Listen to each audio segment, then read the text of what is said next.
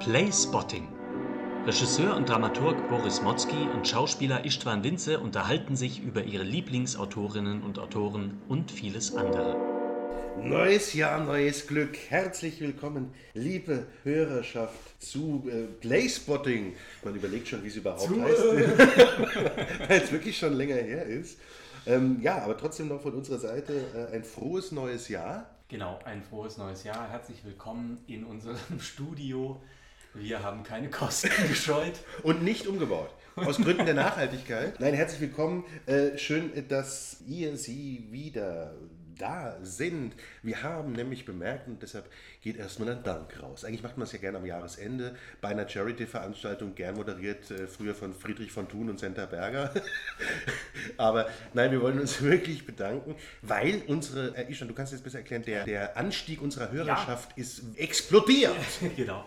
Nee, wir sind wirklich froh. Wir haben ja ein sehr nischiges Thema hier und wahrscheinlich nicht allzu viele Menschen, die das überhaupt interessiert, was wir machen. Aber dennoch haben wir es jetzt geschafft, über 1000 Zugriffe zu haben und freuen uns, dass, dass auch alte Folgen immer wieder gehört werden. Äh, Wir hoffen natürlich, dass es nicht nur wir sind, sondern auch Ja, also natürlich 688 Zugriffe sind von mir an verschiedenen Endgeräten, die ich mittlerweile ähm, In weltweit installiert genau, in habe. verschiedenen Ländern. Ja, weil wir auch natürlich weltweit immer wieder ähm, Hörer haben, Zugriffe haben. Das freut uns natürlich auch. Und wir wollten die Zuhörer und Zuhörerinnen gerne auch ermutigen, wenn es Anmerkungen gibt, auch Kritik oder Fragen, da uns gerne zu schreiben. Ja, positive Kritik gern zu mir, negative gern zu Herrn Winzer. Ich bin ja nicht so kritikfähig. Nein, ernsthaft, äh, wir freuen uns total darüber, wenn, ähm, ja, wenn es was äh, gibt, wenn ihr interagieren wollt. Genau.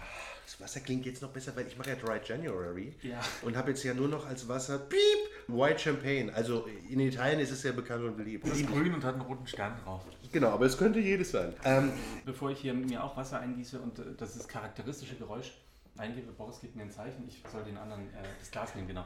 Das klingt schöner. Also abgesehen von, den, von dem Aufruf, gerade mit den, mit den Hinweisen und so weiter, wir freuen uns natürlich auch, wenn ihr unseren Podcast noch bekannter macht und ihn vielleicht empfehlt an den einen oder die andere, die sich auch für dieses spezielle Thema Theatertexte in der einen oder anderen Weise interessieren, dann äh, freuen wir uns sehr und danken schon mal im Voraus. und ich glaube, wir hätten auch äh, durchaus Lust, wenn ihr was wollt, und dann Was ihr wollt. Genau.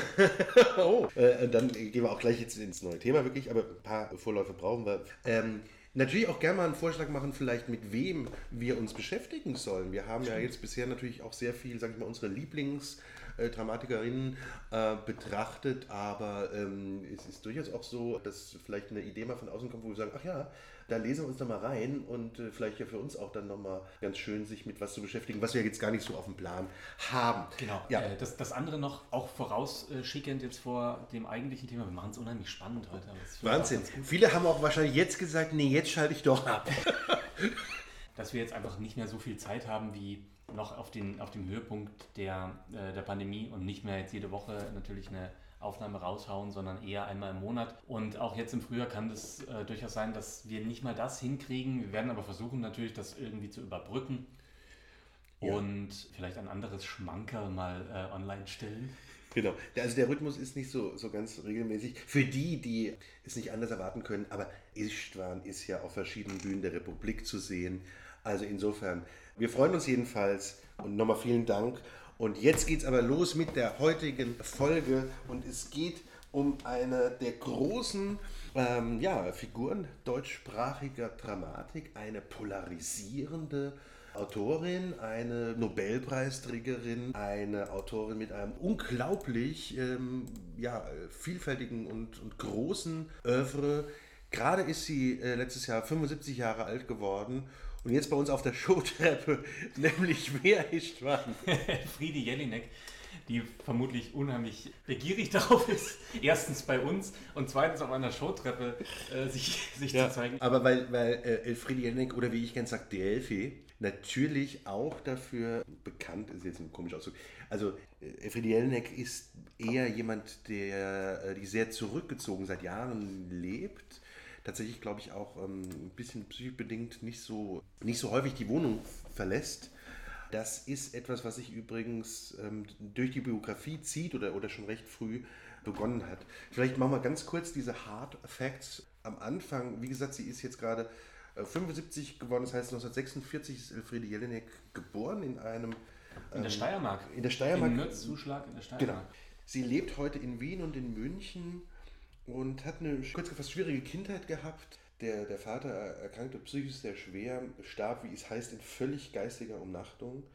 Sie selbst musste äh, in eine Klosterschule ja. gehen, was von ihr als sehr, sehr schlimm beschrieben wird. Es gibt ein Essay darüber, in die Schule gehen ist wie in den Tod gehen. Sie hat dann ein großes musikalisches Talent gehabt und Gitarren, Flöten, Geigen und Bratschenunterricht gehabt und Klavier und Orgel studiert und auch Komposition. Mhm studiert. Wir haben da die Spuren, oder so wurde es gelesen, kann man ja schon mal andeuten, in dem Roman Die Klavierspielerin aus dem Jahr 83, das ist ja dieses Mutter-Tochter-Verhältnis einer über, übermäßig begabten Klavierspielerin und Lehrerin, die aber in einem ja doch sehr sehr krassen Abhängigkeitsverhältnis zu ihrer Mutter steht. Die Mutter, die, die dann erkrankt, ne, halb dement wird und die aber auch äh, in dieser Beziehung großes Aggressionspotenzial entwickeln. Es ist ein Roman. Selbstaggression ja. vor allem, ne? ja.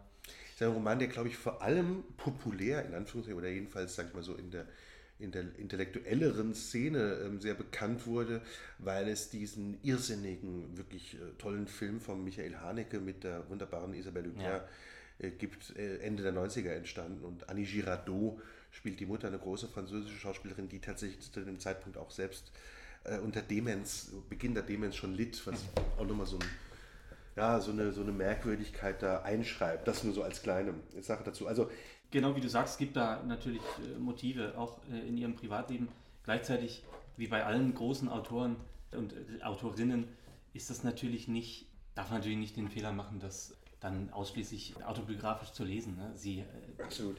Nee, das ist sowas, was natürlich, das meine ich, so schnell eng geführt ja, wird ja. damit und bestimmt ein paar Spuren davon hat, aber genau wie du sagst, das ist natürlich keine, soll natürlich keine 1 zu 1 Abbildung, also soll gar nicht als solche gelesen werden, kann man auch gar nicht. Elfriede Jelinek ist ja jemand, die gerade in ihrem Werk per se eine so künstliche, künstlerische Überhöhung hat, was Sprache betrifft, was Duktus betrifft, dass man das auch gar nicht so ähm, ohne weiteres machen würde. Trotzdem hat es die Kritik auch manchmal gemacht. Es gibt dann verschiedene, nur um das nochmal vielleicht kurz zu sagen, immer wieder Phasen der psychischen Zusammenbrüche und äh, ja, also dass das sich doch ein bisschen dem Öffentlichen entziehen. Es gibt eine große Beschäftigung interessanterweise in den früheren Jahren, so in den 70ern, mit Roland Barthes mhm. und äh, ein Essay auch darüber, die endlose Unschuldigkeit. Ja, es gibt dann auch äh, Stationen bürgerliche Natur in Anführungszeichen. Sie ist seit den 70ern äh, zusammen also auch verheiratet mit, mit dem Gottfried Hüngsberg, den man vielleicht noch ein bisschen kennt als Fassbinder-Filmkomponisten. Und das ist so das, was sich erstmal beschreibt. Und jetzt kann man vielleicht sagen, wir haben ja gerade schon anzitiert, Klavierspielerin 83, der erste große Theatererfolg und auch gleich Skandal war ein Stück namens Burgtheater, Istvan. Genau, 1985 uraufgeführt, Burgtheater.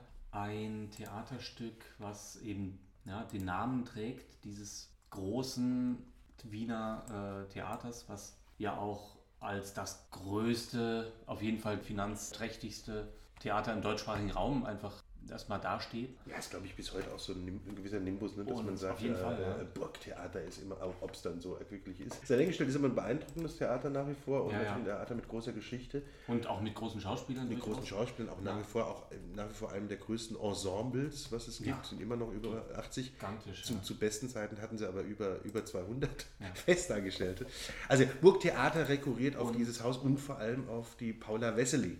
Paula Wessely und auch auf Attila Hörbiger. Ne, genau, das, genau, Paula Wessely ist, die, ist die, äh, genau, die Frau von Attila Hörbiger gewesen und somit sozusagen die Matriar Matriarchin, sagt man so, genau. Das, dieses Hörbiger-Clans, der in Österreich ja wahnsinnig wichtig ist, mit dem Attila Hörbiger, mit dem Paul Hörbiger, den man noch kennt aus Hans-Moser-Filmen ja. und auch aus dem dritten Mann. Mörder, Mörder!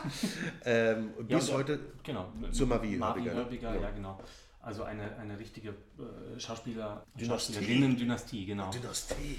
Und was das Stück jetzt aber so skandalträchtig macht, ist eben die Auseinandersetzung von Elfriede Jelinek mit der nicht aufgearbeiteten NS-Vergangenheit dieser, dieser beiden großen Schauspieler. Ja, es gab da durchaus eine, wie soll man sagen, das ist ja heute immer auch ein bisschen schwierig zu sagen, aber es gab durchaus ähm, mehr als eine Nähe zum NS-Regime. Es gibt von der Paula Wessely ne, diese, diesen Ausspruch, ich freue mich, das Bekenntnis zum großen Volksdeutschen Reich mit Ja ablegen zu können nach dem Anschluss Österreichs. Ähm, und es gibt dann durchaus äh, ja, sehr, äh, sehr nazi-kontaminierte äh, Geschichten, wie zum Beispiel auch eine Rolle in, in einem Propagandafilm vom, vom Uchiki, ne? Äh, ähm, Heimkehr. Ja, es ist natürlich gleichzeitig auch eine zweischneidige Sache genau, oder, oder genau. relativiert zu betrachten, Genau. weil es natürlich auch Beispiele gibt, wo sie jetzt jüdischstämmige Kollegen versucht haben, irgendwie zu retten. Trotzdem ist ja, wie generell in Deutschland ja auch, aber in Österreich, glaube ich, nochmal äh,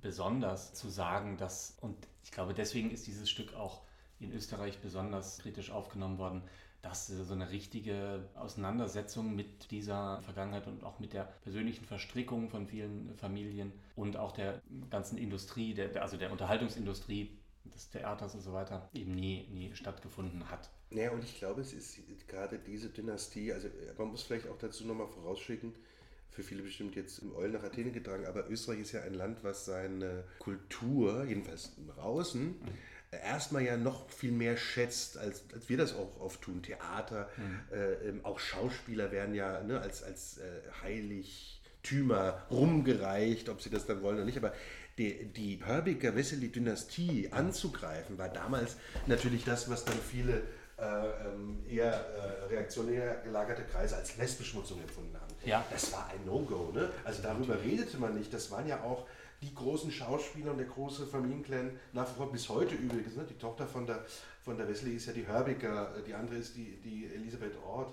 Also das sind ja bis heute die großen Schauspielerinnen Österreichs.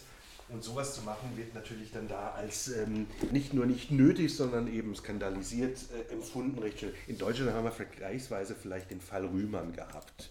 Äh, ne, um so die Stärke, äh, also das ist jetzt ja schon wieder länger her, für die älteren Hörer, die jetzt wissend nicken, äh, während ihnen der Bedecker aus der Hand fällt, die geben mir recht. Ähm, Rühmann war ja auch so eine Skandalisierung, ne? also die, die, da die Rolle in der, in der äh, NS-Zeit und dann gleichzeitig trotzdem weiterhin der große Star im Nachkriegsdeutschland. Ja. Das war ein ähm, Stück, mit dem sie einen ähnlichen Skandal verursacht hat, wie das in Österreich wahrscheinlich in der Zeit nur noch der Heldenplatz von Thomas Bernhard war, der ja genau auch solche Sachen eben aufgriff. Genau. Und zu dem medialen Umgang mit ihr. Ja? Also das ist ja so wie, wie auch Bernhard, haben eben die reaktionären Medien, diese Schriftsteller und auch das Burgtheater, also die Burgtheaterleitung äh, eben dann extrem angegriffen. Ne? Und also auch bis hin zu Morddrohungen, äh, die dann äh, da anonym eingingen und so weiter. Ich kann mich noch erinnern, aus dem Studium bei äh, Theatergeschichte hatten wir ein Beispiel gesehen von ähm, aus der Kronenzeitung, glaube ich, was mh, so das österreichische Pendant ist zur Bildzeitung, wo der, wie heißt der, Michael? Der Michi Janet. Ja, ich glaube, Ja. es war der Michael, Michael Ja. Janet, genau. Ähm, so einen äh, wirklich widerlichen, fast stürmerartigen ähm, Text geschrieben hatte, der, der endete mit ähm, Entledigen wir uns des Drecks der Hand des Bernhards Jelineks oder so. Mhm. In, in, in, also das war so der Tenor und auf diesem Niveau wurde natürlich dann auch an Stammtischen und äh, beim Bäcker und so darüber gesprochen, wahrscheinlich von Leuten, die das letzte Mal als Kind irgendwie im Theater gewesen sind. Wobei äh, lustigerweise trotzdem, auch da nochmal nur so als, als äh, trotzdem ist diese Theatersucht äh, ähm, und Liebe, äh, kann man positiv wie negativ werden.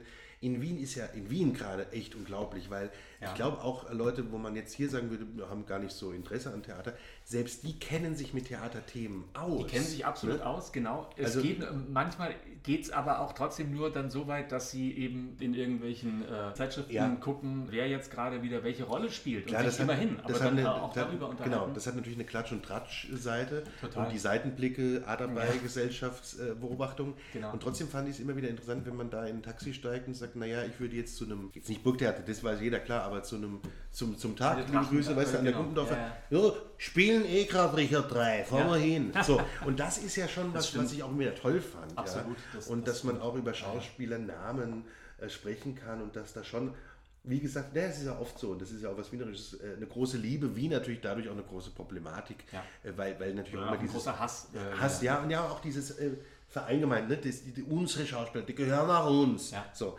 das ist, das ist so eine Zweischneidigkeit, die da, die da mit reinspielt, ganz klar. Und, und die Elfriede Jelinek, ähm, wie gesagt, ist, ich glaube, es ist ja in der Biografie schon ein bisschen früher so, dass die Öffentlichkeit, also die, der, der offene Raum von ihr auch gescheut wird. Das ist ja jetzt auch so immer spekulierend, aber es hat nicht nur allein mit dieser medialen Wahrnehmung zu tun, aber sie war immer krass eine polarisierende Figur in der medialen Wahrnehmung. Und auch der, der Nobelpreis, der wann, 2004? also genau, so Anfang der Nullerjahre kam, war ja auch was, was wieder sehr, ähm, ja, also auch von vielen Stimmen sehr kritisch ja, aufgenommen auch, auch in, wurde, in ne? Deutschland, ja. Oder Ja. gerade in Deutschland. Ja. Aber da, da können wir ja später noch Genau, dazu kommen. genau. Ich wollte ganz kurz noch zu Burgtheater, also nochmal zum Stück vielleicht noch ein Ja. paar Worte verlieren. Das ist ja eine, also sie unterschreibt es mit, ähm, oder untertitelt es mit Posse mit Gesang. Mhm.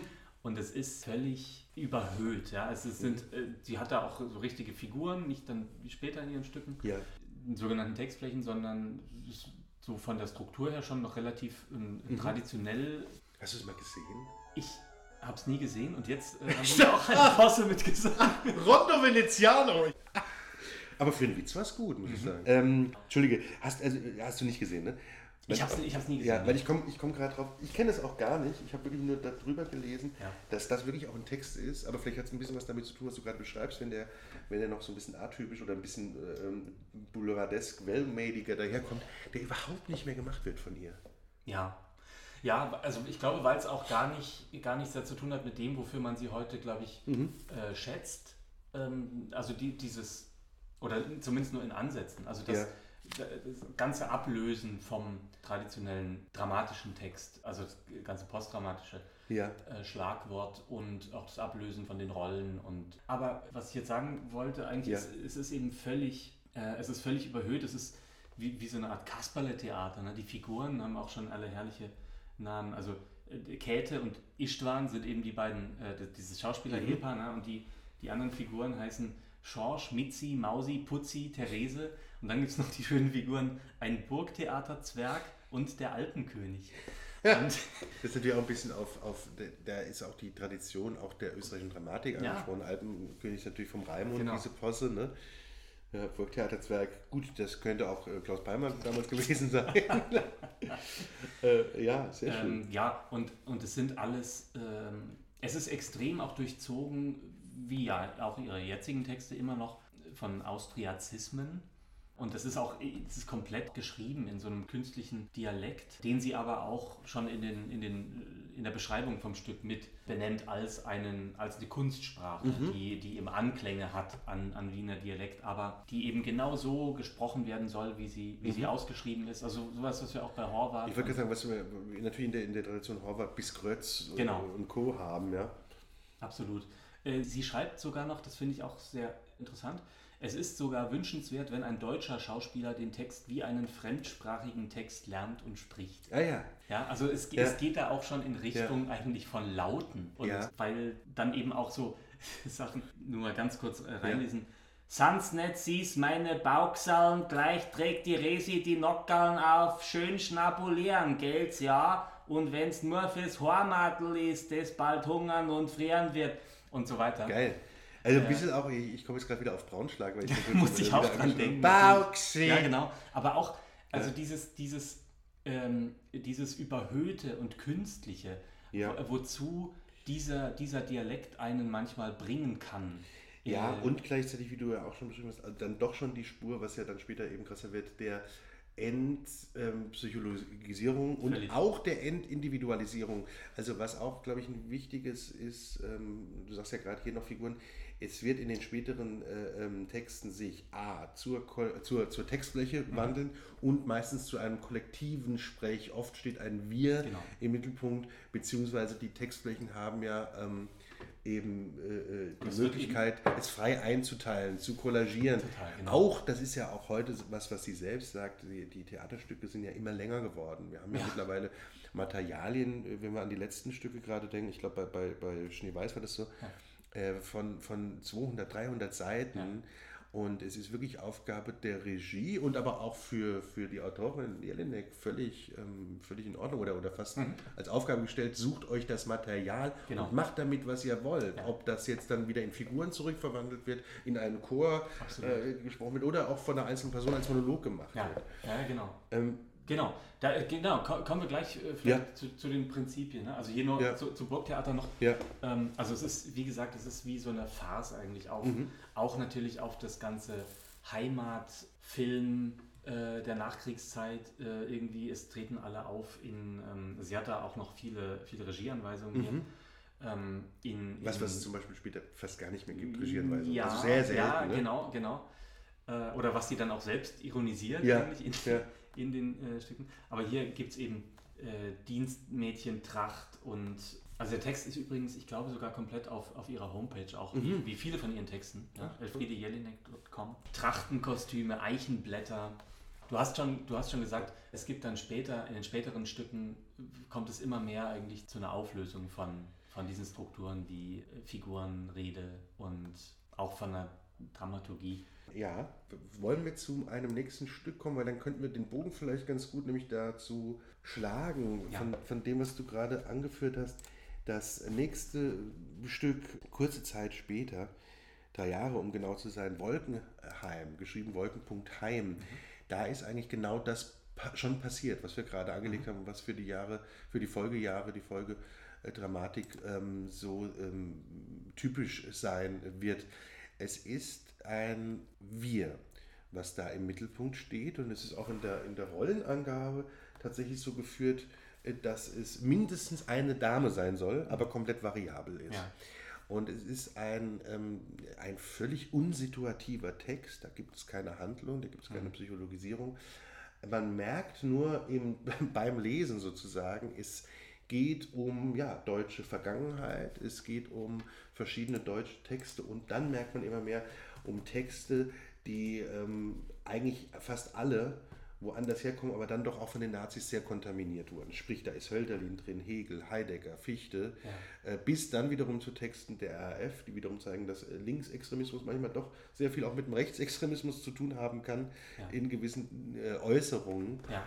Und das ist ein, ein Text, der, ähm, also wie gesagt, ganz verschieden machbar ist, aber der legendär wurde durch eine Inszenierung von Jossi Wieler, damals, ähm, äh, ich glaube, Deutsches Schauspielhaus Hamburg, 1993, hm. der das so aufgeteilt hat, dass das ähm, mehrere Frauen, ich glaube sechs Frauen, vier Witwen und zwei Töchter waren, die in einen Bunker gehen hm. und die sich gerieren als sozusagen, ich sag mal so, äh, Nazi-Witwen. Hm. Und ähm, ne, also Jossi Wieler ja sowieso ein sehr, sehr feinsinniger äh, Regisseur, äh, damals Ausstattung von Anna Fiebrock, die kennt man, beide sind sehr mit dem Marthaler Kosmos verbunden, mhm. also sehr sprachlich, musikalische, feinsinnige Aufführungen. Und diese, diese Wolkenheim-Inszenierung, ich erinnere mich daran, dass wir das im Studium in der Theaterwissenschaft auch eben nur als Aufzeichnung gesehen haben. Ja. Und das irrsinnig toll war. Da waren natürlich auch große Schauspielerinnen drin, wie Ilse Ritter, äh, ähm, ja. Marion Breckwold äh, oder auch hier Gundi Ellert. So. Aber das hatte was, ähm, ja, bestialisch komisches, weil die da auch so teeschlürfend irgendwie diese Texte abfeuern. Mhm. Und ähm, ja, gleichzeitig natürlich ganz, ganz furchtbares. Und das ist aber so ein, für mich so ein, so ein Ur, äh, wie soll man sagen, ähm, eine Urmöglichkeit mit Jelinek umzugehen. Mhm. Die eigene Lesart ohne das zu zerhauen ja. und gleichzeitig was ganz Eigenes nochmal zu finden oder, oder dem schon angelegten da ein, ein Programm zu geben. Ja. Das ist, äh, das ist ich finde find so, wenn, wenn jemand wirklich, weil Jene kann auch schnell überfordern und auch, finde ich, ich hatte auch so Phasen, wo ich sage, will ich nicht lesen, will ich nicht sehen, ist ja. mir zu viel. Ich finde, Wolkenheim ist wirklich so eine Inszenierung, die es äh, jetzt auch wieder als Stream gab, weil die schon so einen gewissen Kultstatus erlangt hat, mit der man gut anfangen kann, mhm. wenn man Jelinek begegnen will. Mhm. So. Genau, es hat ja in, im Titel Wolkenheim auch so einen Anklang. Ich kenne den Text nicht, deswegen weiß ich gar nicht, wie sehr das dann noch im Stück äh, aufscheint. Ähm, aber das, was sie später auch immer wieder eigentlich hat in ihren äh, Stücken, so Anklänge an die Antike, ne? an ähm, mhm. Aristophanes mit den Vögeln, also mit, mit mhm. dem Wolkenkuckucksheim dort, was so eine Utopie, also eine äh, mhm. über den Wolken schwebende Utopie statt. Auch einfach als Bild, was ja, ja von den Nazis ja, auch, äh, genauso auch wie von, von den Kommunisten benutzt wurde. Ja, ja das ist vielleicht auch nochmal gut zu erwähnen, wie du sagst. Äh, also wie, wie konkret das jetzt im Wolkenheim drin ist, das, das weiß ich auch gar nicht, aber es hat bestimmt, also bestimmt hat es auch was damit zu tun, weil die Elfriede Jelinek eine komplett ähm, negativ würde man fast sagen, überbildete äh, Autorin, Total, ja. äh, Schriftstellerin ist, ähm, aber im Positiven eben, die schlägt den Bogen von der Antike über Hölderlin streifend äh, zum, zum Heidegger kommen, bis ins Heute, auch, auch die, die, die populäre Medienkultur mhm. einarbeitend. Genau. Das ist ja auch was, was dann später nochmal krasser wird dass sie auch jemand ist, die sich nicht bei aller Intellektualität und auch vor Nazote, vom Karlauer, vom Zitat eines, äh, äh, da kann auch ein Bildzeitungszitat ja, drin absolut. sein, verarbeitet werden. Also ja. Also diese, dieses Konvolut an, an, an Texten, äh, deshalb ist sie natürlich, jetzt fällt der Begriff, so eine ganz typische Vertreterin von Postmoderne und Postdramatik. Ja. Ne? Weil, sie, weil sie vieles Bestehendes nimmt, zitiert, überschreibt, neu chiffriert. So, und das, das beginnt, und das ist natürlich auch ganz interessant zu sehen, weil das, ähm, ja, was ja irgendwie auch recht logisch klingt, weil das ähm, immer mehr, immer stärker In wird im Schaffen, So genau, ähnlich auch genau, wie, wie wir es ja bei Sarah Kane hatten. Ja, ja, stimmt. Ähm, stimmt. Sowieso eine interessante, äh, fällt mir gerade auf, äh, hinkend, aber trotzdem in der Krassheit und auch das, das Rückgriffs auf antike Texte. Genau, leider ist natürlich Sarah Kane ist das Werk ja äh, klein ja. geblieben, weil sie, weil sie aus dem Leben geschieden ist, ja. aber, aber in, dem, in dem Ausschuss und in der, in der irrsinnig intelligenten Konstruktion, Bearbeitung von Themen und von Schmerz sind sie natürlich sehr beieinander. Ja. Genau. Und wie du gesagt hast, dieses, dieses Aufnehmen von so vielen Fremdtexten und Impulsen, die sie dann aber oft ja gar nicht so direkt zitiert, sondern nochmal durch einen eigenen Fleischwolf dreht, sozusagen. Ne? Und ja. wild, also es sieht erstmal so aus wie wild assoziiert, dann immer von einem äh, zum anderen kommt, also von einem antiken Mythos zum Gang zum Bäcker zu den äh, Sportnachrichten, zum Holocaust oder was auch immer, ja, ja? und ja. dann wieder den Umgang damit und dann kommt wieder ein Karlauer rein und so. Und es ist alles, also all diese Gedanken sind aber wirklich wie so durch Fäden verbunden und ineinander gewoben, was es erstmal sehr schwer macht, reinzufinden oft in die Texte. Ja, ja, also nicht umsonst hat sie, gibt es auch Sachen, die ganz bewusst auf klassische Texte rekurrieren, beziehungsweise mhm. Übersetzungen davon sind. Es gibt von ihr eine auch heute noch gern gespielte äh, Übersetzung, gar nicht krasse Überschreibung, aber ein bisschen Drehung vom, vom Oscar Wilde, Importance of Being Earnest. Ah. Es gibt von ihr ähm, Nora von Ibsen ah, weitergeschrieben, ja. zweiter Teil sozusagen ja. ein bisschen. Ähm, es gibt äh, von ihr Faust in and out, was ja sozusagen Faust 3 ist, so ein bisschen. Das, also das, das ist der, der krassere, eigenständige Text dann wieder. Aber das heißt eben auch, auch da nochmal so als Beispiel, wie viel da einfließt. Und deshalb kann das natürlich für einen, jetzt sage ich mal, Leser erstmal äh, sehr, sehr überfordernd sein. Ja. Äh, genau wie auch für einen Seher, Seher, wie für einen Zuschauer, für die Zuschauerin.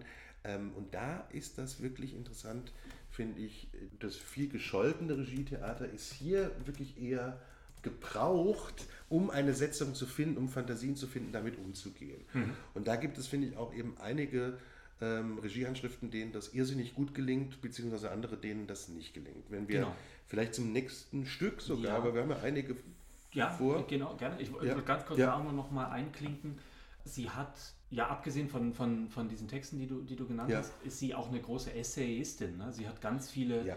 Essays äh, zu allen möglichen Themen geschrieben, die großenteils auch verfügbar sind auf ihrer Homepage. Das, das, ich habe hab auch ähm, gerade nochmal noch geschaut, es ist sowieso ir, wirklich irrsinnig, wenn man schaut, nur auf der Homepage, was, was sie geschrieben was hat, ja. an, fürs Theater, ja. für den Film, Drehbücher übrigens ja, auch. Stimmt. Marlina Bearbeitung von Werner Schröter, von der Bachmann, das ist auch eine wunderbare, äh, ganz tolle Bearbeitung. Es ist ein irrsinniges Konvolut, aber es hat natürlich auch ein bisschen was damit zu tun, Leben als Schreiben. Mhm. Der, der Rückzug ja wirklich zu Hause die meiste Zeit zu verbringen, mhm. gar nicht als Wertung missverstehen, aber sie ist wirklich auch ein Workaholic im Schreiben. Also ja. das ist, Schreiben ist ihr Leben. Genau, und was dazu kommt durch, durch dieses Zuhause-Sein, ist natürlich auch ein sehr Verwobensein mit äh, den Medien.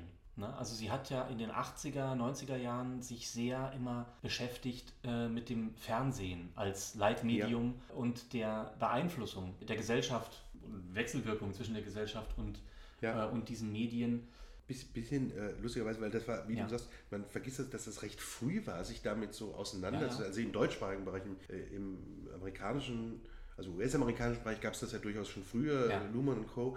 Aber im deutschsprachigen Bereich war das Jelinek äh, ganz früh auf der einen Seite und auf der anderen Seite interessanterweise Peter Rühmkorff in seiner Lyrik, der ganz früh. Fernsehen rezipiert hat und auch versucht hat, da äh, Spuren zu finden. Ja. absolut. Ja. Und, und äh, also heute ist das natürlich äh, nochmal potenziert durch die sozialen Medien und so weiter und ähm, fließt dann natürlich auch immer in ihre, in ihre Stücke ein. Und es zeigt, finde ich, was sich durch alle ihre Texte zeig, äh, zieht, ist, ist eigentlich die, diese ähm, Selbstgehirnwäsche von uns als Medienrezipienten, die, der wir uns aussetzen, wenn wir unkritisch uns berieseln lassen. Was sie in allen ihren Texten ja macht, also vor allem in den, in den späteren, ist eben Medien, Stimmen aus den Medien eben zu nehmen und zu ver, vermengen mit äh, zum Beispiel antiken Stimmen und Politiker-Zitaten und so weiter. Äh, äh, ganz kurz noch, Ja. äh, um nochmal auf diese Essays zurückzukommen, da finde ich, gibt es vielleicht auch eine so eine Zugangs- oder eine Einstiegsmöglichkeit, wenn man, weil die ein bisschen natürlich komprimierter und auch stringenter sind als diese riesigen Theatertexte, die sie geschrieben hat. Es gibt so aus den 80er, ich glaube von 83 oder so, Ich möchte seicht sein, ein Text von ihrer, auf, der ist auf ihrer Homepage auch, wo sie über das Theater schreibt, den Versuch von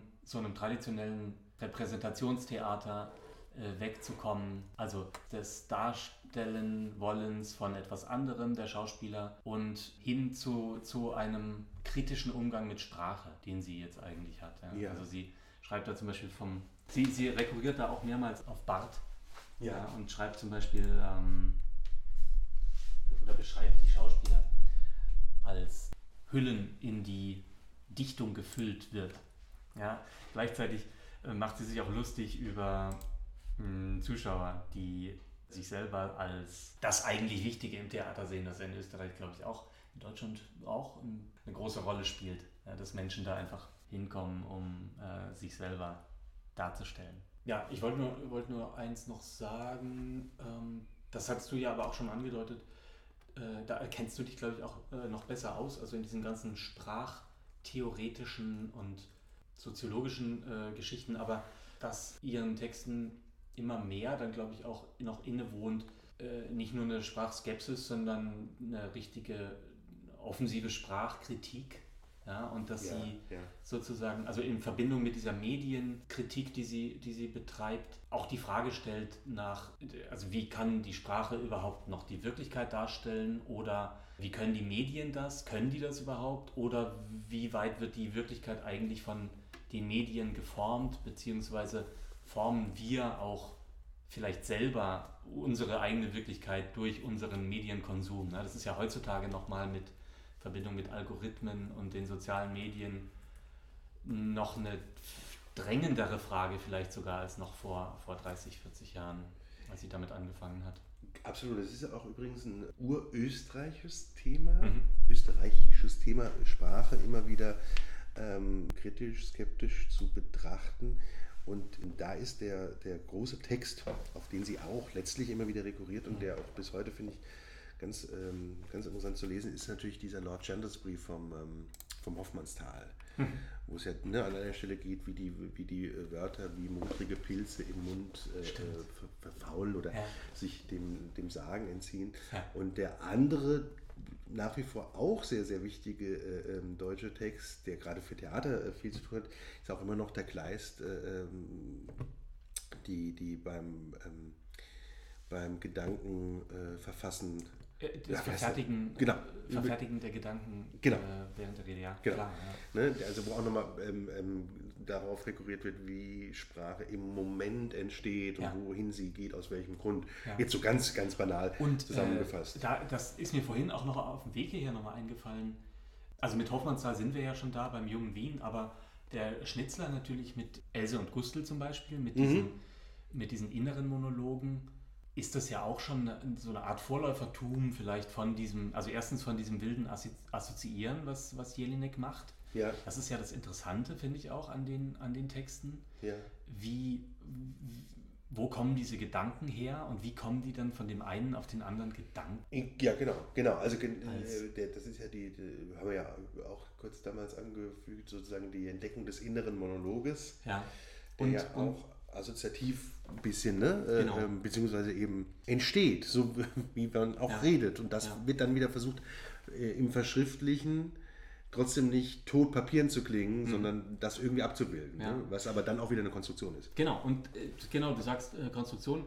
Und was natürlich dann auch eine Konstruktion darstellt des, des Ichs letztendlich, ja, als etwas aus, was besteht aus ständigen Eindrücken, die, die uns aus der, aus der Umwelt, ja.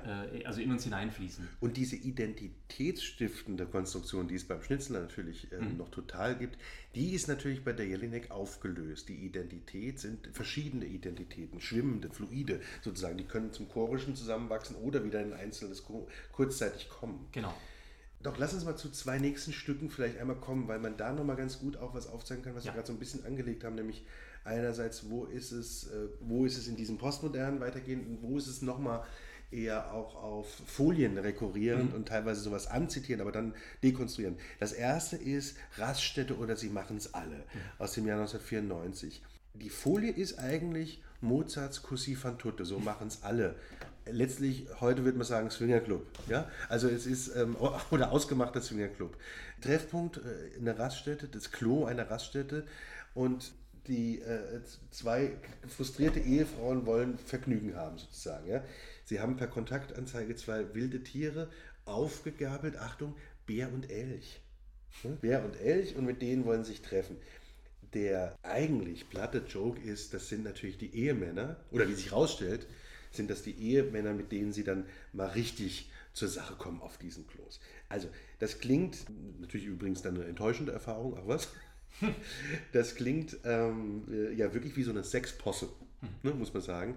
Und ist aber natürlich in diesem Jelinekschen irrsinnig von der bösartigen Komik und natürlich von der sprachlichen Kunstfertigkeit mhm. und eben gleichzeitig von, von, von Tabubrüchen. Man muss auch vielleicht nochmal erwähnen, sie ist ja auch eine irrsinnig feministisch geprägte Autorin, mhm.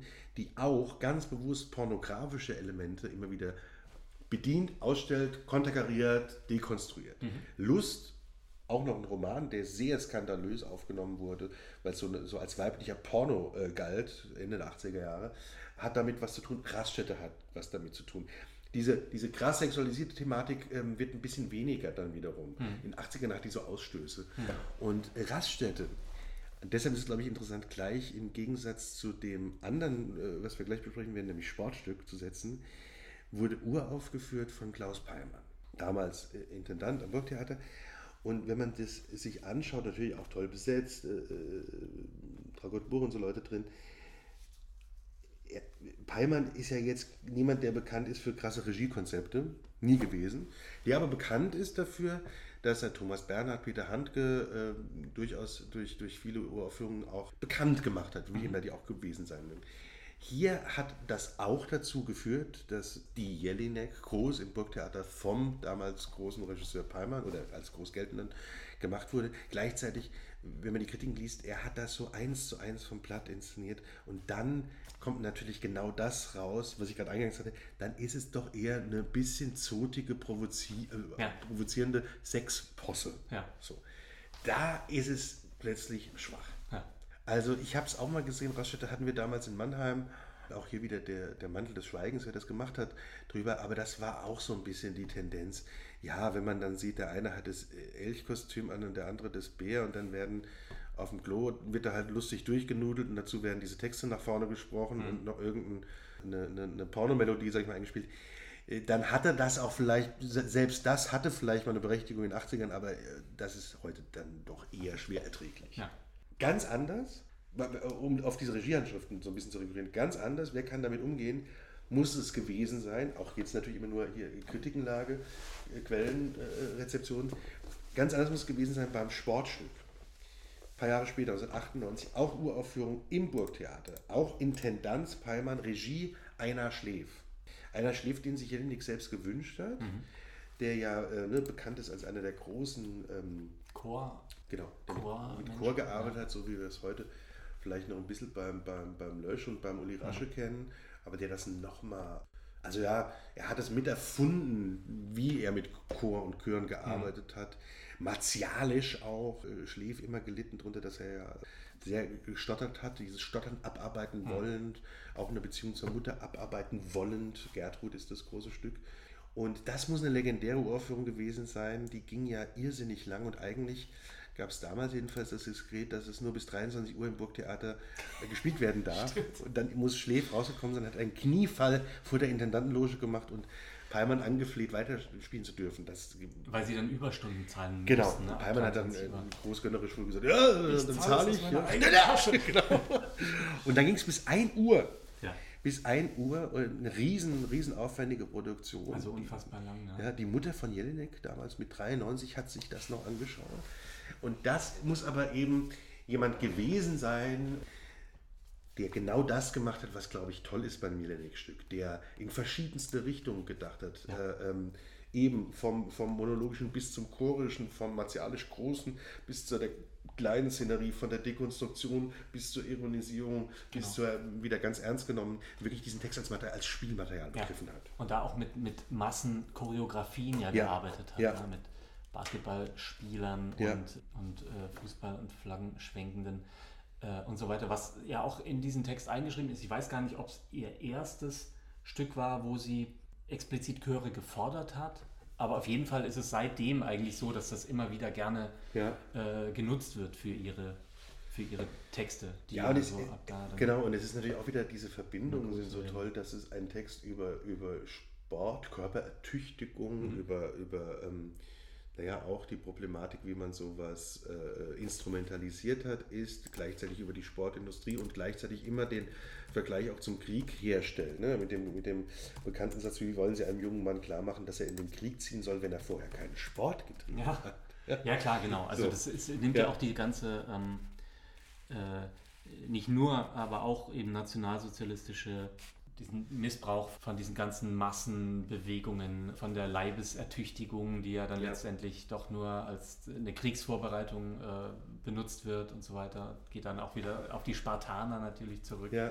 Und ist ein toller Text. Ja. Muss ich auch, und übrigens auch einer, der trotz, gerade, oder was heißt trotz, aber der ja Material ist und, und postmodern daherkommt, also jetzt eben wieder viel mehr als die Raststätte, und trotzdem ist der ein zugänglicherer. Vielleicht, weil die Thematik eine populärere ein bisschen ist mit der Sportkomponente. Äh, ähm, ich habe den mal gesehen hier an, hier an unserer Schauspielschule in Mainz, Jahre, jahrelang her, mhm. bestimmt, äh, bestimmt auch wieder über 15 Jahre her. Mhm. Ähm, von Andreas Mach. Äh, das war eine, eine wunderbare Abschlussinszenierung, ja. weil das auch für, ähm, äh, ja, für, für, für Schauspielschüler äh, gerade so am, am Abschlussschicht befinden, super Möglichkeit ist, in verschiedenste Sachen mit Sprache, Total. mit Sprachbewusstsein. Äh, finde ich auch und ich finde, es wird, ich finde auch, das wird viel zu wenig gemacht, ja. auf, gerade auf Schauspielschulen äh, Jelinek, weil es sich eben so anbietet, weil man erstens so frei ist bei der, ähm, bei der Auswahl. Also ja. man kann das super einfach gut für jeden was sozusagen da finden und ja. verteilen. Und man kann da auch toll, also auch wenn jetzt keine Figuren reingeschrieben sind, kann man da einfach toll welche entwickeln draus, ja. weil diese Sprache auch so plastisch ist. Ne? Es bietet sich ja auch an, das Lustige ist, wie du sagst, man kann auch, da muss man natürlich dann immer wieder aufpassen, wie es, wie es aufgeht, dass, man es nicht, äh, äh, dass es nicht missverständlich wird, aber man kann auch aus diesen Texten plötzlich äh, Figuren natürlich, erschaffen, natürlich. Ne, die jetzt nicht Klar. psychologisch sind, aber die typenmäßig nee. sind oder, oder die psychologisch scheinen und dann wieder ja. sich zerstören. Das ist übrigens, finde ich, die große Qualität, da kommen wir nachher nochmal dazu, mhm. vom Nikolaus Stehmann, mhm. der heute so der Jelinek-Regisseur ist, ja. weil der all diese Möglichkeiten, alles, was wir beschrieben haben, natürlich rekurriert er auch ein bisschen darauf, dass es das alles schon gab. Also da ist wirklich vom Wieler über, über, über äh, auch Palmann bis zum Schläf, da ist alles drin. Da ist das ja. Figurative wie das komplett Performative. Und die Musik auch. Ja. Also die Sprache, da hatten wir ja schon äh, vorhin, dass die, die Jelinekes Sprache auch ja selber was Musikalisches hat manchmal, ne? weil es so Motive sind, die dann ineinander fließen, dann wiederholt werden und ständig variiert werden eigentlich. Und da hat er natürlich auch, er hat oft auch wirklich Musik äh, mit auf der Bühne live und gibt dem nochmal eine andere Ebene. Zum Sportstück wollte ich nur ganz kurz noch sagen, ja. der Andi Bittel hat da mitgemacht ne, in der Uraufführung im Ach, Chor. Und ja, ich habe auch gerade gesehen, der Markus Wittmer, mit dem ich mal in Landshut gearbeitet habe, da auch im Chor. Also das ja. war natürlich, die waren natürlich auch irrsinnig jung dann. Ja, und mein Lustig. ehemaliger Akrobatiklehrer aus Graz, der Martin Woldern, hat mitgemacht. Ja, stimmt, hier steht auch Andi Bittel. Das sind wahrscheinlich, wenn wir jetzt noch länger lesen, weil der Chor besteht auch aus 418 Leuten, äh, einige drin, die man Auf auch noch jeden kennt. Fall, ja, ja. Ja, also das muss, das muss eben, ja, Helen Das- Selviger, die heute einen Verlag hat. Hat, äh, hat auch so einen, so einen legendären Status, dieses Stück. Ne? Ja. Es ist aber auch, äh, man, muss, man muss schon sagen, es ist ein ganz schön dicker Brocken. Guck mal, Annike Sanau hat auch mitgemacht. Aha. Entschuldigung, ja, es ist, genau, es, es fängt eben damit auch schon an, dass man hier auch Material, ähm, Material begreifen muss. Ja, also Ja, genau. äh, suchen muss und schauen muss. Und das kann auch bei der Jelinek, das ist ja was, was man äh, vielleicht von außen erstmal oder, oder, oder früher gar nicht so begriffen hätte, äh, das können auch aus 200 Seiten 20 Seiten sein, Ja. die man stark setzt und macht. Was äh, Schlingensief zum Beispiel ähm, Ja. gemacht hat. Ja, Mit, was, mit, mit Bambiland äh, später. ja, was übrigens auch nur noch kleiner Vergleich, Hm. äh, da müssen wir auch mal eine Ausgabe machen, oder haben wir auch schon vor, was Heiner Müller ja auch auszeichnet. Also der Ja. Auftrag äh, heute noch, Kastorf, wir haben immer noch einen Auftrag, können wir immer noch fünf Seiten draus machen. Ja. Äh, kann ein Zwei-Stunden-Abend werden, mindestens. Ähm, äh, äh, genau wie, wie es auch mit anderen Müller-Texten ist, natürlich ganz bekannt bei der Hamlet-Maschine, dass man den Die ja auch Text, nur zehn Seiten lang die nur zehn Seiten ist, so, aber ne? die man irrsinnig strecken kann. Ja. Und aber bei anderen größeren Müller-Texten wie, wie Germania, Ja. äh, Ton Berlin, wo man wiederum wirklich nur, nur ähm, Sachen rausschneiden muss. Ja. Und das kann schon ganz groß werden. Ja, Germania mache ich ja gerade auf der Schauspielschule. Ah, da freue ich mich sehr drauf. Das ja. das ist, glaube ich, lustig.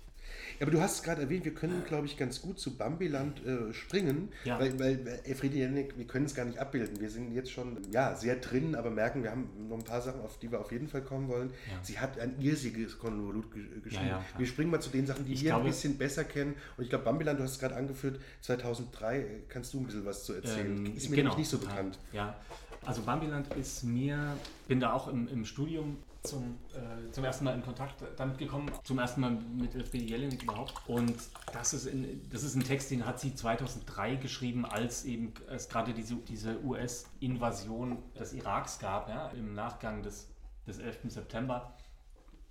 Und wo dann später auch diese ganzen Foltervorwürfe von, von Abu Ghraib und, und Guantanamo und so weiter ans Licht, ge- oder teilweise schon damals äh, ruchbar wurden, aber dann später ja richtig aufgearbeitet worden sind. Ne? Und dann, äh, also es ist eben thematisch, geht es um diesen Irakkrieg oder auch um Krieg generell. Sie hat es verwoben, es ist vor allem am Anfang, aber es taucht immer wieder auf, eben mit, mit den Persern von Aeschylus. Was insofern interessant ist, dass die Perser, das ist ja eines der allerältesten Stücke, die, die erhalten sind. Da beschreibt Aeschylus eben den, den Krieg, geht glaube ich um die Schlacht von, von Salamis, letztendlich äh, den Krieg der Griechen gegen die, gegen die Perser. Heute noch bekannt, die Salamitaktik. Die Salami-Taktik, genau. Oh. Äh, neben dem Motzki-Manöver, eines Ja. der erfolgreichsten, der, eine der erfolgreichsten Probentaktiken im Theater. Und Aeschylus macht ja diesen Kunstgriff, dass er, dass er es aus Sicht der Perser schreibt, die ja auch eine wahnsinnige Hochkultur waren. Die Griechen haben aber trotzdem eigentlich alle anderen ja als Barbaren angesehen. Aber er schafft es trotzdem, die Perser als so eine hochstehende Kultur da, da Ja. ein bisschen darzustellen und macht es aber letztendlich auch wieder, um die Griechen natürlich moralisch zu überhöhen und zu zeigen, schaut mal, wir haben euch besiegt, aber ich schreibe jetzt dieses Stück aus eurer Sicht, weil wir sind toll. Also, das war ganz, ganz Nee, verkürzt völlig- dargestellt, dargestellt. Ne? Und diesen, diese moralische Selbstüberhöhung ist ja was, was man durchaus auch unserer Gesellschaft in manchen äh, Aspekten immer mal wieder ruhig vorwerfen kann oder Ja. wo, wo man mal drauf schauen kann. Naja, auch der sogenannte eurozentrierte Blick, den wir Oh ja, klar. ganz Oder- genau. eingeschrieben erstmal haben. Ja, absolut, ja. Ähm, oft würde ich jetzt auch behaupten, gar nicht bösartig gemeint. Mhm. Gibt es einen Shitstorm vielleicht, ja klar, trotzdem nicht reflektiert, stimmt ja auch. Nee, gar nicht. aber Aber, aber, das aber klar ist der eingeschrieben. Klar. Und womit wir einfach auch aufgewachsen sind. Ja. Ich erinnere mich noch, was dann teilweise für Blödsinn in meinen, äh, in meinen Geografiebüchern zum Beispiel stand, was, was heute Ja. Gott sei Dank nicht mehr, nicht mehr so dargestellt wird. Aber so, zu Aeschylus, er hat selber in diesem, in diesem Krieg gekämpft gegen die Mhm. Perser. Ne? Und er, deswegen wurde dann in der Rezeption auch immer gerne gesagt, er ist der erste Embedded Journalist gewesen, Ja, okay. sozusagen. Weil das ja im Irakkrieg was war, was da, glaube ich, Ja, oder was es im Vietnam vielleicht auch schon in Ansätzen gab, aber was im Irakkrieg dann die amerikanische Armee eigentlich perfektioniert hatte, dass man eben Journalisten akkreditiert und die dann mitnimmt, die dann sozusagen mit der Truppe mit diese Invasion eigentlich mitmachen können.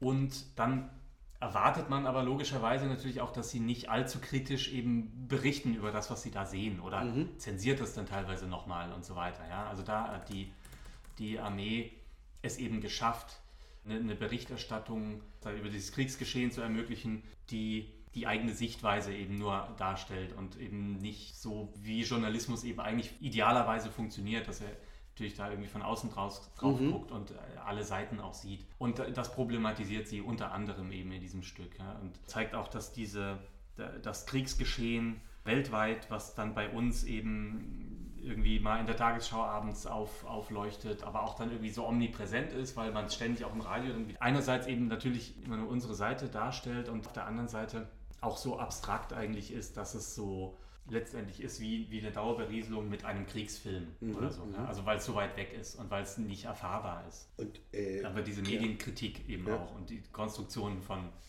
von äh, Wahrnehmung und von Wirklichkeit. Und also das, sie verschneidet da eben jetzt so fiktive oder auch reale Journalismustexte über diesen Krieg mit Texten aus den, aus den Persern und macht das eben auf ihrer, in ihrer unnachahmlichen Sprache ich habe das, also deswegen habe ich mich auch so eingehend mit dem Stück mal beschäftigt, weil ich mir daraus mal einen ähm, Vorsprechmonolog zusammengestrichen mhm. habe, den ich auch sehr gerne ge gemacht habe. Oder, na gut, das ist schon wieder. Also ich dachte, du sagst, die ich auch jetzt zum Besten geben will. genau. Und dafür finde ich, eignen sich diese Texte auch super. Mhm. Also weil die natürlich auch so sind, dass man sich einfach Figuren bauen kann, zum Beispiel, wenn man das denn ja. will. Und für Vorsprechen ist das ja nicht schlecht. Oder man kann natürlich auch einfach nur den Text sprechen lassen, wie auch immer. Man muss es ja nicht als, als, eine, als eine Theaterfigur begreifen, gar nicht. Aber ganz kurz noch zu, zum Stück. Mir ist jetzt erst im, im September ist mir was aufgefallen und zwar gibt es immer wieder seltsame Wiederholungen in, in Bambiland, also in, in diesen Texten, mhm. die ich irgendwie nicht so richtig einordnen konnte. Einen ganz komischen Sprachduktus, den ich auch in anderen Jelinek-Texten so nicht gefunden habe. Und ich habe im September mir die Netflix-Doku über den 11. September angeguckt, mhm. wo man mal wieder auch so Reden gesehen hat von Donald Rumsfeld. Und da ist mir aufgefallen, dass es ein totaler Donald Rumsfeld-Duktus ist, den ja, sie da auch äh, benutzt. Also ja. sie hat dann ja später auch bei, bei diesem Trump-Stück, was sie gemacht ja. hat, hat sie es, glaube ich, auch gemacht, dass sie... Königsweg, ja. Äh, genau, dass sie einfach so äh, bestimmte Sprecharten, Sprechweisen von Politikern oder von anderen Personen der Zeitgeschichte übernimmt und die aber dann mit anderen Sinn füllt oder ja. mit anderen Text, Texten füllt. Und dann gibt es auch ganz absurd, das habe ich in meinem Vorsprechmonolog auch benutzt, weil, weil ich das so, so perfide äh, und sarkastisch großartig fand, äh, gibt es so äh, Stellen, wo zum Beispiel amerikanische Marschflugkörper angepriesen werden. Also die, die Kriegsindustrie, die Waffenindustrie hat da auch einen, einen großen Anteil in dem Stück. Und da werden Waffen eben so angepriesen wie wie Autos oder wie, wie Lifestyle-Artikel mhm, eigentlich. Mhm. Ja. Sie hat das, was Schlingensief äh, hat, das hat eine Uraufführung ja. gemacht von dem Stück, die aber eher, also dann so eine Art Schlingensief-Performance geworden Hast ist. Ja. Ich habe die leider nicht live gesehen. Ich hab, äh, wir haben uns eine Aufzeichnung angeguckt, was aber dann natürlich auch wieder nur so eine Aufzeichnung der Aufzeichnung ist, weil er da vor allem eben mit Video gearbeitet hat. Es muss aber sehr beeindruckend gewesen sein, auch ewig lang. Er hat wohl nur glaube, 10 oder 20 Prozent von dem Text verwendet und ansonsten ganz viel mit, mit Aufnahmen, Kriegsaufnahmen da, da verwendet. Und er hat eben gesagt, was Jelinek da macht, ist natürlich die zu kritisieren, ich glaube, Wartainment oder so, mhm, ne? Mhm. also diese Unterhaltung durch Krieg, die ja wirklich in unseren Medien dann leider manchmal stattfindet ne? und der man sich dann irgendwie so hingibt. Und äh, Schlingensief hat gesagt, das Einzige, was man machen kann, um das zu durchbrechen oder den Menschen vor Augen zu führen, wie furchtbar das eigentlich ist, ist, den Krieg ins Theater zu bringen. Und das hat er eben versucht, indem er ja. eine, auch eine eigentlich unaushaltbare Kakaphonie dort aus äh, Kriegsgeräuschen, ja. Videos, äh, Live-Performance. Er hat selber auch mitgemacht. Er hat selbst mitgemacht, äh, ja. Ich habe auch gerade nochmal geschaut. Und, hat, genau. und vielleicht auch interessant nur als Anfügung dazu, auch natürlich krasser Cast, wieder hier mit Margit Carstensen und so Leuten und Didi Coolbrot. Ja. Aber nur, nur dazu äh, anfügend, das war auch wieder jemand, den sich Elfriede Jelinek bewusst gewünscht hat. Ja. So wie bei Schläf. Ja. Und man kann sich vorstellen, was du gerade ja äh, beschrieben hast, der eindringlich, dass natürlich Schlingensief durch auch die eigene Lesart, Performance, ähm, auch Eigenart, ja. die er hatte, natürlich auch total dem Ganzen wieder gut tut, weil er da auch sein Material nimmt, sich es zu eigen macht, hat ganz viel damit zu tun, was gewollt ist und gleichzeitig ist es eben ein ein Ausschnitt des, man kann es ganz anders machen, Absolut. aber es ist, ähm, es ist natürlich eine, eine anscheinend ja sehr krasse auch Bebilderung, Ja, Äußerung genau. des Werkes geworden. Und das, ja. sie, sie hat aber anscheinend das sehr geschätzt. Sie hat gesagt, äh, dass er das, was sie wollte, absolut verstanden hat. Und auch wenn sie, äh, oder wenn er da eben nur einen Bruchteil eigentlich von ihren Texten, ihren eigentlichen Texten verwendet hat, hat sie festgestellt, dass er das absolut durchdrungen hat und eben weitergeführt hat durch seine Bebilderung. Das ist ja vielleicht auch was Interessantes. Die, die Presse schrieb damals unter anderem, auf die Straße mit dem Kerl und kein Ja. Regiehonorar mehr. Ja, genau. Nee, aber das, das ist vielleicht auch was, was sie ja aus, auszeichnet und was ich auch irgendwie schön finde, dass sie es den Menschen, die sich mit ihren Theatertexten beschäftigen, auch zugesteht, dass sie diese Texte eben nicht erfüllen oder abbilden, ne, sondern da, das, was sie versucht damit auszusagen, eben weiter, weiter denken und, und was eigenes auch daraus machen, eine eigene Sicht auch darauf haben, in diesem Sinne eben was versuchen auf, äh, auf dem Theater zu machen statt das nur zu erfüllen. Schön ist, sowohl Jelinek als auch Schlingensief haben dann mit diesem Material noch weitergearbeitet. Ne, Jelinek hat dann noch, glaube ich, drei Monologe dazu geschrieben, im Zuge dieser Enthüllungen mit Abu Ghraib und auch im Nachgang dieses Irakkriegs noch.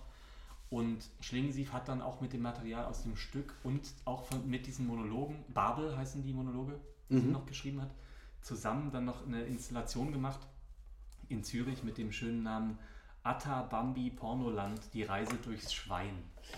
Es gab natürlich auch von ihm davor die legendäre Atta Atta Performance Genau. äh, Ja, ja. der Volksbühne.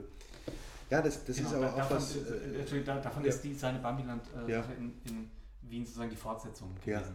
Ah ja, es ist äh, natürlich, äh, das führt auch zu, zu folgendem nochmal, Ja. dass sowohl bei Schlingensief, auch bei Janek, Themen sich durchziehen und auch eine ähm, sozusagen äh, Intertextualität bei sich selbst, Mhm. also ein Verweisen auf frühere Texte, Figuren, äh, Themen sowieso, aber ein, ein bewusstes Spielen damit, sich selbst zu zitieren, genauso wie die, wie die Jelinek sich ganz oft auch in die Texte eingespielt selber als hat, Person ja. auch, genau, ja. Genau, die, ob es die Elfie Elektra ist oder, oder auch die Frau Jelinek Ja. oder auch die Regie das äh, macht, ähm, kommen wir auch gleich zu, Kastorf, äh, Stehmann macht das auch gerne, Ja, ja, Kastorf auch. Es gibt im selben Jahr interessanterweise wieder, das zeigt aber auch immer diese Vielschichtigkeit, was du jetzt gerade zu Bambiland erzählt hast, gibt es im selben Jahr den Text, zusammengefasst, der schon ähm, aus fünf Teilen besteht, Tod und das Mädchen 1 bis 5, die Prinzessinnen tragen.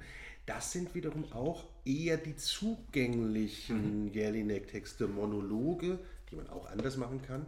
Äh, Texte, die gern übrigens auch an Schauspielschulen bis heute gemacht werden, Texte, die auch super zum Vorsprechen sind ähm, und die, vielleicht nur ganz kurz ges- gestreift, die eben die Märchenwelt, Märchen- und Medienwelt auch wieder äh, betrachten, anreichern, kritisieren, parodieren. Also von den, von den Märchenfiguren bis aber auch zu einer Figur wie eine sozusagen mediale Märchenfigur Jackie Kennedy, ne? als, als ein ganz toller Text da drin Ja. zum Beispiel. Das nur so, äh, nur so äh, als, als nebenbei Erwähnung, auch so ein Text taucht da wieder auf. Also Wahnsinn, immer dieses sprudelnde, in alle Seiten gehende, der, der ähm, glaube ich, dann wirklich Next Text, den ich, der mich sehr interessiert hat, weil ich ihn, glaube ich, wirklich ganz toll gesehen habe. Und da kommen wir dazu, ist Ulrike Maria Stuart, was damals, ich habe es auf den Schillertagen gesehen, äh, vom Nikolaus Stehmann, so eine seiner ersten großen Jelinek-Beschäftigungen waren. Danach kamen viele Kontrakte des Kaufmanns und die wurden auch immer performativer, immer länger. Also bei, ich glaube, bei Kaufmann war es später so, dass, man, dass er auch bewusst sagt, ihr könnt auch rausgehen, ja, die Türen genau. sind offen, es geht sieben Stunden, kommt wieder rein, es ist eher eine Installation. Ulrike Maria Stuart noch ein bisschen anders. Wirklich Folie ganz schlicht, wie der Titel sagt, es ist Schillers Maria Stuart kombiniert mit äh, RAF-Texten, also Ulrike Meinhof eben und Ulrike Meinhof als Wiedergängerin Figur der, der Stuart sozusagen ein bisschen gesehen. Eine irrsinnig tolle Inszenierung, weil die wirklich vor nichts im Positiven äh, zurückschreckte. Da waren Kabarettnummern drin, da waren chorische Nummern drin, da waren psychologische Szenen, die komplett dekonstruiert wurden, da waren absurde Kostüme, das hatte auch ein bisschen was Kastorf-mäßiges, also da wäre jetzt nicht die, die, nicht die Currywurst und die Pommes, aber so ähnliches und ich glaube irgendwann auch eine, eine redende Vulva übergroß Ja. und es war man muss auch sagen, es war ein irrsinniger Spaß. Ich habe mich da wirklich weggeschmissen. Es war irrsinnig komisch. Ja. Also es hatte auch teilweise was Boulevardesk, Karlauerndes, aber auch wirklich in einer, in einer, es war in Mannheim im großen Haus, es hatte auch eine Bombastik. Äh, Es hatte auch immer wieder diesen Schillerschen Bezug. Es ist wirklich sehr, sehr spannend gewesen.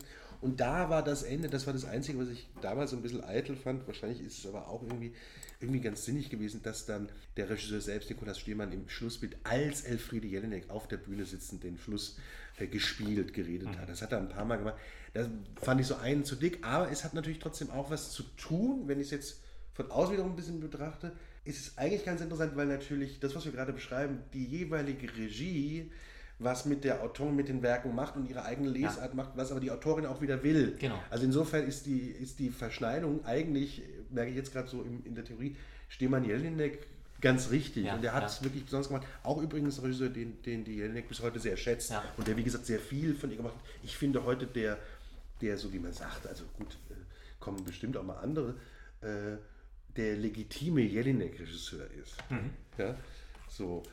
Ähm, witzigerweise haben wir noch gar nicht so drüber gesprochen, ist aber auch an der Zeit, müssen wir jetzt sagen, Regisseurinnen, die Jelinek gemacht haben, können wir ganz aktuell vielleicht ein Beispiel sagen äh, und kommen zum nächsten Stück.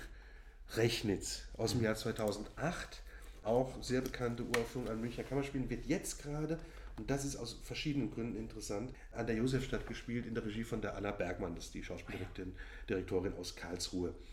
Die Josefstadt hat bisher wir reden über das Jahr 2022, nie eine Jelinek gespielt. Nun ist es bekannt, dass die Josefstadt eher das... Die letzte Bastion. Die letzte Bastion! Das als eher das konservative, ein bisschen bürgerlichere, ältere Theater ist. Gleichzeitig hat unser lieber Herbert Fürti Fürdinger natürlich doch wirklich sehr viele Uraufführungen gemacht seit ja. seiner Intendanz und schon versucht, das ein bisschen hm, ja, zu verjüngen oder zu öffnen. Es bleibt trotzdem natürlich ein sehr... Ich habe ja eine große Sympathie dafür, muss ich sagen, mhm. weil es natürlich auch immer noch so ein Schnitzlertheater ist. Aber sie haben es jetzt, und das ist ja auch interessant, wie lange es gedauert hat und gleichzeitig gut, dass es jetzt mal passiert ist, ja. sie haben also eine Jelinek im Programm und mit Rechtens ein auch sehr hartes Stück. Eins, was sich eben auch sehr hart mit dieser NS-Vergangenheit beschäftigt. Genau. Ne? Es, es rekurriert ganz eins zu eins oder eindeutig auf dieses Massaker von Rechnitz, 24. 25. März 1945. 200, circa 200 ungarisch-jüdische Zwangsarbeiter wurden in der Nähe dieses Schlosses äh, im Burgenland ermordet und eigentlich schildert sie eine, eine ähm, ja, Schlossgesellschaft, ne? eine, eine Gräfin, die dazu aufruft, jetzt diese Morde zu vollführen. Genau, bevor sie sich vor der Roten Armee in die Schweiz absetzen will. Genau. Ne? Und das Fiese ist natürlich daran, dass das so eine, so eine Menschenhatz, äh, so eine Menschenjagd ist, die, die diesem, dieser übersättigten, adligen, verschissenen Gesellschaft so einen Spaß bereitet. Ne? Hm. Also das ist so als ein Vergleich so äh, die Figur Amon Goeth in Schindlers Liste, wenn wir daran denken, dem es Spaß macht, morgens die Menschen zu erschießen vom Balkon aus. Ne? Mhm. Also das ist, die, das ist die Fabel, in Anführungszeichen, leider keine Fabel, sondern das ist der Plot äh, von Rechnitz, natürlich auch im Jelinekschen großen Sprachgewaltigen geschrieben. Und das hat die Anna Bergmann jetzt gemacht mit einer großen Besetzung, Sonder McDonald äh, allen voran. Wurde sehr, sehr gut aufgenommen. Hat es auch, auch zum Teil als große Show Mhm. inszeniert, also als Entertain, in Anführungszeichen böses Entertainment, ja, ja. wie diese Texte gesprochen werden, löst sich dann zum Schluss natürlich in, die, in, in, das, in ein Horrorszenario auf. Ja. Nur mal so, um auch zu beschreiben, dass es natürlich auch Regisseurinnen gibt, die damit umgehen und dass es in Österreich heute noch, gerade in der Josefstadt natürlich ähm, krass ist, eine, eine, eine Jelinek zu machen. Vielleicht kommen wir so auf bis jetzt, es wird wahrscheinlich noch, äh, hoffentlich noch viel kommen, aber so auf die, die letzten ungefähr zehn mhm. Jahre, da haben wir vielleicht noch so äh, ein paar Stücke, die wir betrachten wollen. Du hast ja auch äh, eingehend mit den Schutzbefohlenen aus dem Jahr 2014 beschäftigt. Ähm, genau, ja, genau. Ich glaube, sie hat sogar schon 2013, ja, 2014 ist es, ähm, ist es uraufgeführt worden, genau, auch in Mannheim. 2014. Ah ja. Ähm, und äh, das ist eben ein Stück über die über die sogenannte Flüchtlingskrise letztendlich. Noch bevor äh, 2015 es dann so richtig äh, eigentlich in den, in den Medien präsent war. Ich meine, die, äh, die Probleme, dass, dass Menschen im Mittelmeer ertrinken, die sind ja nicht neu, also es sind auch 2015 ja nicht neu gewesen, sondern das ist ja seit 20 Jahren bekannt für alle Menschen, die ja. es irgendwie wissen wollen oder so oder sich damit auseinandersetzen wollen. Und äh, darüber schreibt sie ähm, hier unter anderem und aber auch natürlich über den Umgang mit den Menschen, die es irgendwie in das äh, satte Mitteleuropa geschafft haben. Und ja, also das ist auch ein ganz, ganz vielstimmiger Text, wo geflüchtete Menschen in dieser Jelinek-Sprache natürlich sowohl äh, die zu Wort kommen, als auch diverse Stammtische, seien es jetzt also eher xenophobe Stammtische oder auch Gutmenschen Stammtische sozusagen, ja. Also ja. sie ist da auch, lässt sich da jetzt auch nicht einer bestimmten Gruppe äh, äh, ganz plump zuordnen. Wie sich auch, das ist ja auch interessant, ja. immer der Vereinnahmung entzieht. Ja. Also auch, auch wenn es die, die linke Blase oder die intellektuelle Blase ist, die sie vereinnahmen will, auch da hat sie nicht so Lust. Also sie ist ja. auch eine Künstlerin, Meisterin, sich zu entziehen. Ja. Und ja, ja, ich erinnere, ich habe es nicht gesehen, aber es ist übrigens auch eine Stehmann-Inszenierung gewesen, diese Uraufführung, mhm. die in Mannheim damals im Rahmen ähm, Theater der Welt, kuratiert von Matthias Matze, ich habe ja noch einen Jogger an Linienthal, äh, stattfand. Ja. ja. Äh, Koppelmann hat ihm ein tolles, mhm. ähm, tolle Hörfassung gemacht, die auch in der Mediathek ist, stimmt, ja. zur Verfügung ist, ja. zur Verfügung steht noch. Die kann man sich da komplett anhören in der Mediathek vom glaub, Bayerischen Rundfunk oder so. Ja, das ist auch gut, dass da der Text mal gemacht wird. Liebe Grüße an, an den Markus vielleicht für, oder? Zum Frühstück ja. bei der dritten Weißwurst einfach mal ein bisschen reinhören. So, bringt vielleicht was. Genau. Äh, sie hat hier natürlich in dem, dem Stück, nur weil wir das vorhin ja hatten, äh, eben auch einen Rückgriff wieder auf die, äh, auf Aeschylus, also auf die, mhm. Schutz, auf die Schutzflehenden gemacht. Ja, auch einen antiken, antiken Mythos, wo die Töchter, die Danaiden oder die, die Töchter des Königs Dana aus Schutz suchen beim König äh, Pelasgos von Argos, ja, und die dann dort aufgenommen werden und dann aber, glaube ich, die Söhne von ihm heiraten müssen oder so. Also das verwebt sie eben mit, mit diesen ganzen Stimmen, mit diesen zeitgenössischen Stimmen. Aber ich glaube, was man sieht auch an den ganzen Themen, bevor wir jetzt dann zu den letzten Stücken kommen, ist schon, ist, dass sie wahnsinnig schnell ist, einfach in ihrem Schreiben ne, und immer äh, Themen teilweise schon schon dann aufnimmt, bevor sie richtig virulent werden, ne? interessanterweise. Ja, das, das ist ein guter Punkt gerade nochmal. Vielleicht genau zwei, drei Anmerkungen dazu. Das erste ist, weil du es gerade gesagt hast, die Beatmung, die, die Bearbeitung. Die, die Beate, äh, Entschuldigung, die Beatmung, die wir brauchen langsam. Das ist der Dry January, ich merke, wie trocken ich bin. Ähm, nein, die Bearbeitung vom Leo äh, äh hier fürs Hörspiel, sie hat auch ganz viele Hörspiele geschrieben, auch mhm. was, was wir jetzt gar nicht gestreift haben. Ne? Also das ist wirklich nicht, nicht fassbar, das Werk fast. Das ist das eine. Das andere, was du sagst, das ist ganz spannend. Sie ist wirklich eine Autorin, die entweder ganz schnell die Themen aufgreift oder schon davor hellsichtig mhm. äh, ähm, aufgegriffen hat. Das kennen wir eigentlich nur noch von Michel Welbeck, mhm. ne, der ja wirklich Themen sozusagen vorausgesehen hat, was man heute noch, also Nostradamushaft nicht richtig checkt, wie das geht. Und, äh, und gleichzeitig ist sie jemand ähm, singulär, die das äh, macht. Und es hat aber eben nicht eine Halbwertszeit von nur ein bisschen kabarettistischer Bearbeitung. Das ist ja oft das, was wir sagen. Wir sagen ja oft im Theater, das Theater braucht eigentlich die Distanz, die Zeit. Ja. Ne? Also der, oder, egal in welches Genre es geht, aber auch gerade, wo die Ellen Komödie ist, äh, Tragik plus Zeit, dann kann ich auch eine Komödie drüber machen, wenn, wenn ein Abstand gekommen ist, beziehungsweise ja. die Beschäftigung im Abstand ist eine andere. Reinhard Götz, mit dem es übrigens bei der Jenik so eine kleine Fehde gibt, mhm. der aber auch sehr interessant ist, weil eigentlich also generell interessant, aber auch interessant ist im, im Kontext mit der Jelinek, weil, weil es verschiedene Parallelitäten in dem theatralen Werk gibt, auch gerade in der Materialfülle. Wenn wir denken an Reich des Todes vom Götz, was gerade als erstes Stück nach, nach Jahren von ihm gekommen ist, was ähnlich, ein ähnlicher Berg ist wie ein Jelinek-Text mhm. heute. Der wiederum aber gesagt hat, er braucht immer die Zeit, weil er findet, Theater ist eben kein Medium, was das heute morgen bearbeitet, sondern äh, der einen RAF-Roman zehn Jahre lang geschrieben hat und dadurch zehn Jahre an Abstand geschaffen hat zu mhm. dem Thema. So, das ist ganz interessant. Sie, sie kann das wirklich und das ist ganz erstaunlich.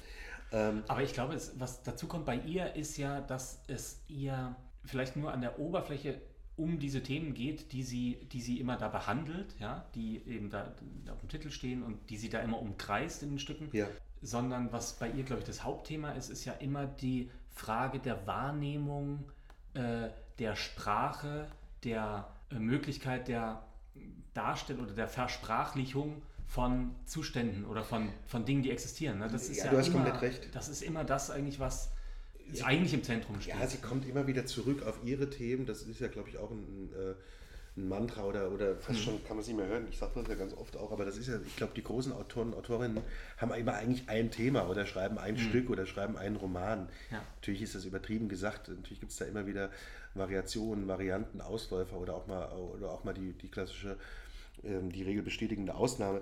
Aber natürlich ist das, wie du sagst, sie kommt auf andere Sachen oder nimmt es auch manchmal als Aufhänger. Gleichzeitig trotzdem ist es interessant, ja. dass sie das so schafft.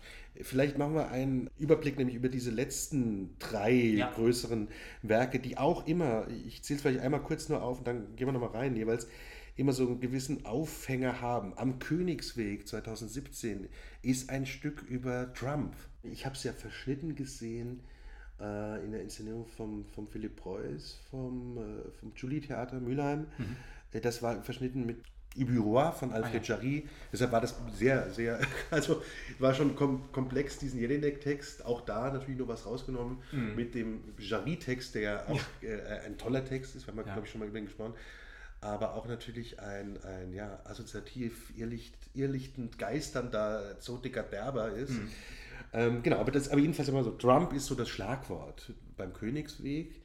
Dann haben wir ähm, Schneeweiß, zwei Jahre später, 2019, was eigentlich Missbrauchsfälle im österreichischen Skisport mhm. aufgreift. Mhm.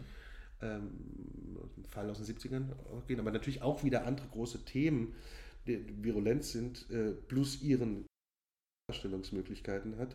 Und wir haben zum Schluss erstmal, sage ich mal, in Anführungszeichen, 2020 Schwarzwasser. Da geht's. Die Ibiza. Äh, die Ibiza.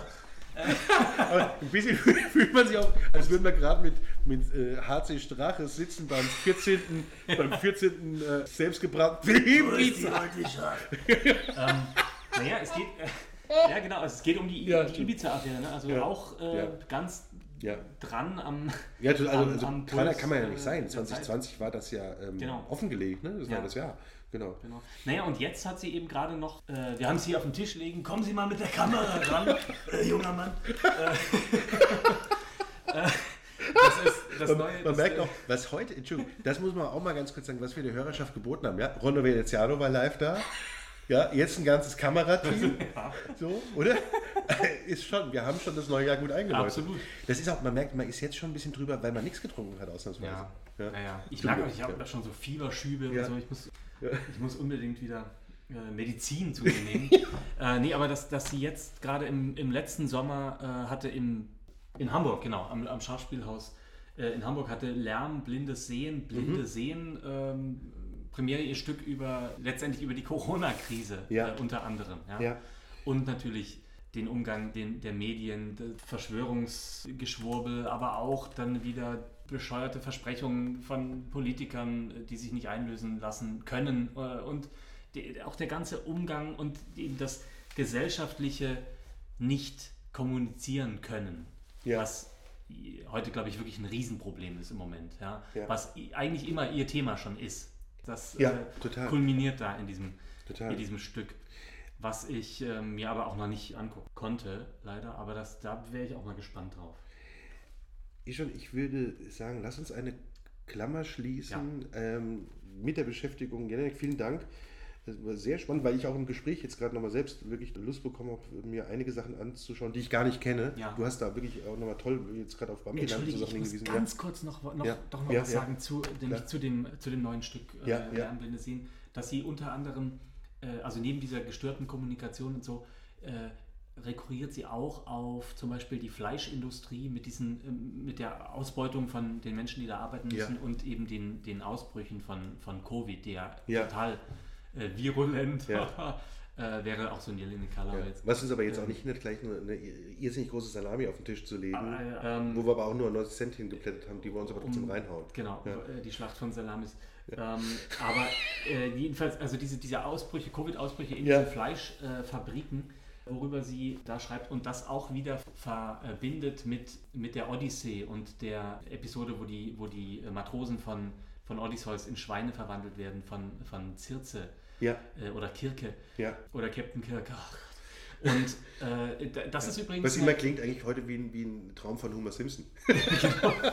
ja. Stimmt. Ja. Äh, nee, aber was auch äh, Nora Gomringer gerade geschrieben hat vor einem halben Jahr oder so in Oeconomy. Also die, diese. Ganz diese, toller Text übrigens. Ja, Habe ich, hab ich da. Oeconomy ist ja? ein wunderbarer Text Super. von Nora. Ähm, den sie genau, den sie als Auftrag äh, äh geschrieben hat, genau wie du beschrieben hast, zur Corona-Krise. Genau, ich habe es damals im, im, Stream gesehen. Das war ja, Economy ist ein toller Text und ja. Ähm, ja, gibt auch einen Text, mit dem ich mich bald beschäftigen werde, wo es auch übrigens eine ja. große Rolle spielt. Aber mit Frau Gombringer müssen wir uns auf jeden Fall auch mal beschäftigen. Total gern, ja. äh, total gern. Da machen wir, äh, da machen wir halt eine Lyrik-Spezialfolge. Jetzt machen wir aber, denn es ist so, doch, man muss vielleicht doch mal, weiß ich, ob es noch ein Wasser ist oder wenigstens die Salami. Äh, wir machen eine Klammer an dieser Stelle, einen vorläufigen Endpunkt und wie, zum Schluss ein Zitat, das führt auf unsere erste Folge zurück auf Schnitzler. Das hat was äh, damit zu tun mit der österreichischen Verbindung und ist aber auch vielleicht ähm, ja, so ein bisschen äh, äh, als Prämisse für weiteres zu nehmen. Zitat Elfriede Janiak aus der Klavierspielerin: Sicherheit erzeugt Angst vor dem Unsicheren. Insofern, das lassen wir mal so stehen. Ja. Vielen Dank. Da, danke für alle, die es bis hierhin geschafft haben. Äh, bis zum nächsten Mal. Bis zum nächsten Mal. Ciao.